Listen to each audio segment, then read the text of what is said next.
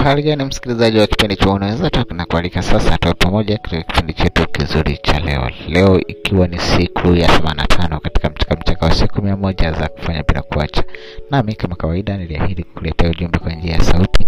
Ndio maana ya uwepo wa kipindi hiki cha Unaweza Talk, sehemu ambayo tunaongelea mahusiano kwa undani zaidi.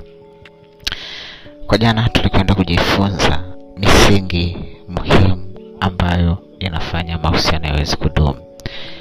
Ili kuweza kujenga nyumba au kujenga kitu chochote, unahitaji msingi ulio imara. Yaani, ukijenga kwenye msingi ambao sio imara, manake utashindwa. Yaani, kama ni nyumba itaanguka, kama ni jengo litabomoka, kwa sababu limejengwa kwenye msingi ambao sio imara. Hali hii huwa haina tofauti sana linavyokuja swala la mahusiano.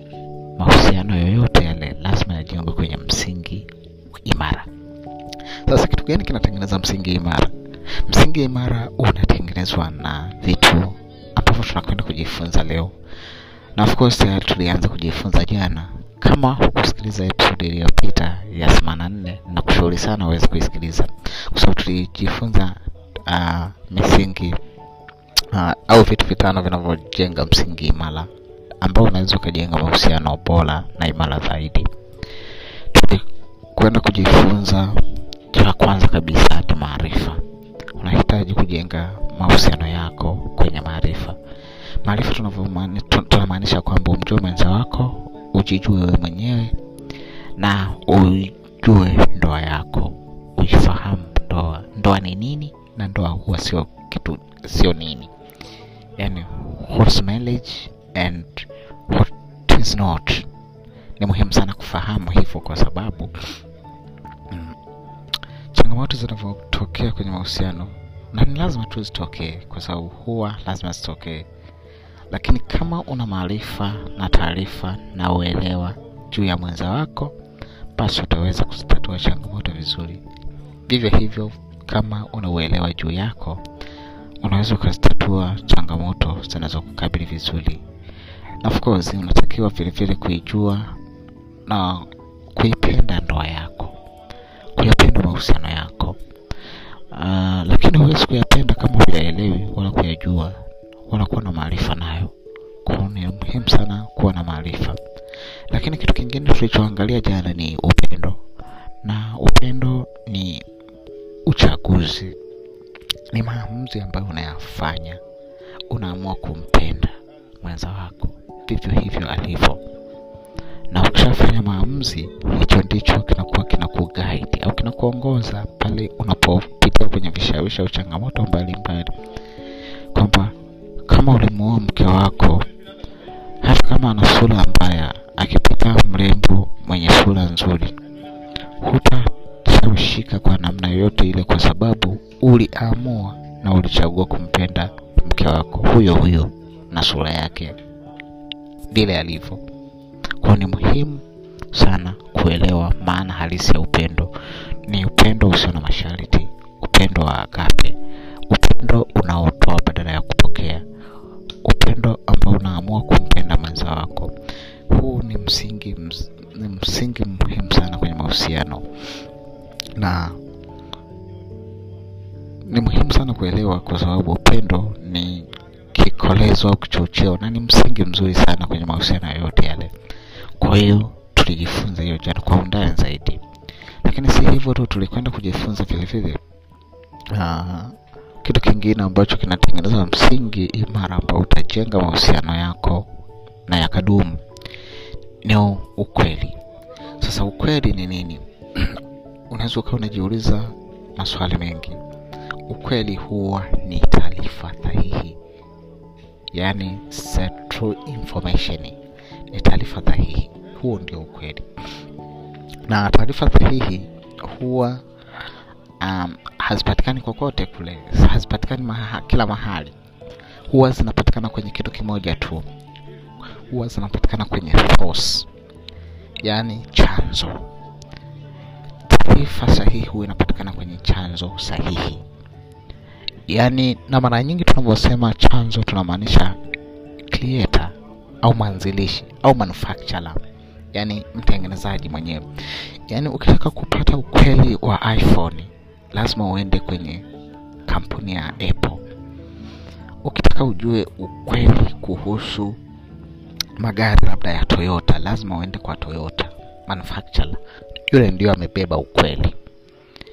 Na hivyo hivyo ukitaka kujua ukweli kuhusu ndoa lazima urudi kwa mwenyezi mungu ambaye ndiye mwanzilishi wa ndoa na ni muhimu sana kuelewa hiyo. Kwa hiyo ukweli utakuweka huru lakini ufahamu ukweli ili uweze kukuweka huru. Na si hivyo tu ukweli ni muhimu sana kwenye mahusiano kwa sababu mahusiano yaki yakijengwa kwenye msingi ambao sio wa ukweli yaani ni uongo kutokuwa wawazi kutokuwa waaminifu huwa ni tiketi ya moja kwa moja kwamba mahusiano hayo yatakwenda kufa. Kwayo ni muhimu kufahamu kwamba ukweli ni muhimu sana. Imajini unaingia kwenye mahusiano na mtu amekudanganya labda aliweza kuwa na watoto huko nyuma. Anyway au alikuwa na mahusiano mengine huko nyuma akazaa watoto halafu mnavyoanza naye mahusiano anakudanganya anakuficha kwamba ana watoto vipi siku ukija kujua kwamba kumbe alikuwa na watoto na alikudanganya alikudanganya hautaweza kumwamini tena. Na na hii inanipelekea sasa kwenye uh, misingi mingine ambayo tunakwenda kujifunza leo. Tunakwenda kujifunza msingi mwingine ni uaminifu. Na hii uaminifu sasa huwa inatokana na na ukweli uwazi na transparency au openness ule uwazi uh, na ukweli mnaoambizana bila kuficha. No secret room wanasema waingereza kwamba hakuna chumba cha asili yaani yote mnawekea mnawekeana wazi mnawekana wazi. Kila kinachoendelea kwenye maisha yako unakiweka wazi. Sasa hicho huwa kinatengeneza kitu tunaita trust uaminifu. Mnaaminiana. Na hakuna mahusiano magumu kama kutokuaminiana. Na wanandoa wanatakiwa kuwa makini sana kwamba matendo maneno wanayosema yasivunje uaminifu. Imajini una unadhini hiyo ni kuondoa uaminifu asilimia mia moja kwa mwenza wako. Yaani hatokuamini tena. Hata kama atakusamehe utakuwa ume, umevunja uaminifu. Yaani trust inapotea. Na mahusiano yoyote bila trust hayana maana. Kwa sababu hamtafika kokote. Ni muhimu sana kuelewa na kuweza kufahamu.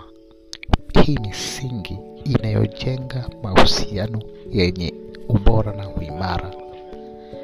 Matokeo yake huwa yanakuwa ni ndoa yenye furaha na amani ambayo ndo lengo hasa la mahusiano ya ndoa na kila mtu anahitaji hilo.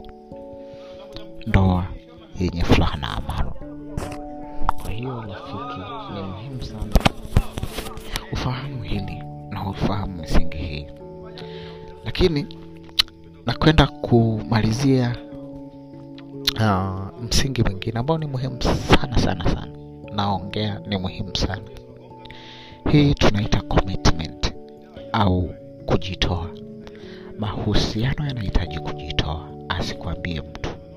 Na kama hauko tayari kujitoa kwenye mahusiano na kushauri usiingie kwenye mahusiano. Kwa sababu mahusiano yanahitaji commitment. Sasa kinacholeta changamoto kubwa siku hizi ni kwamba watu wanaingia kwenye mahusiano bila commitment. Yaani wanaingia bila kujitoa. Matokeo yake ni kwamba wanapokuwa kwenye mahusiano wana wanakwenda na upepo kwamba kama maisha ya mahusiano yakibadilika tutaachana. Anakwambia wataendelea kuwa na mahusiano until it gets rough wanaachana.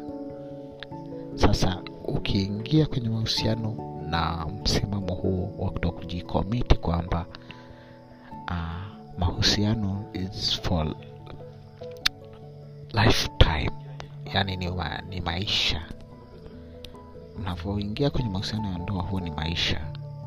Yaani lengo liwe kuishi kwa pamoja mpaka kufa na kuzikana lakini unavyoingia mguu mmoja huko nje mguu mwingine huko ndani maana yake ni kwamba mahusiano hayo hayatadumu. Kwa sababu na changamoto nyingi mna msipojikomiti au kujitoa kweli kweli nyinyi wanandoa au nyinyi mnaohusiana. Lazima tu mtakwama kwa sababu hamna commitment.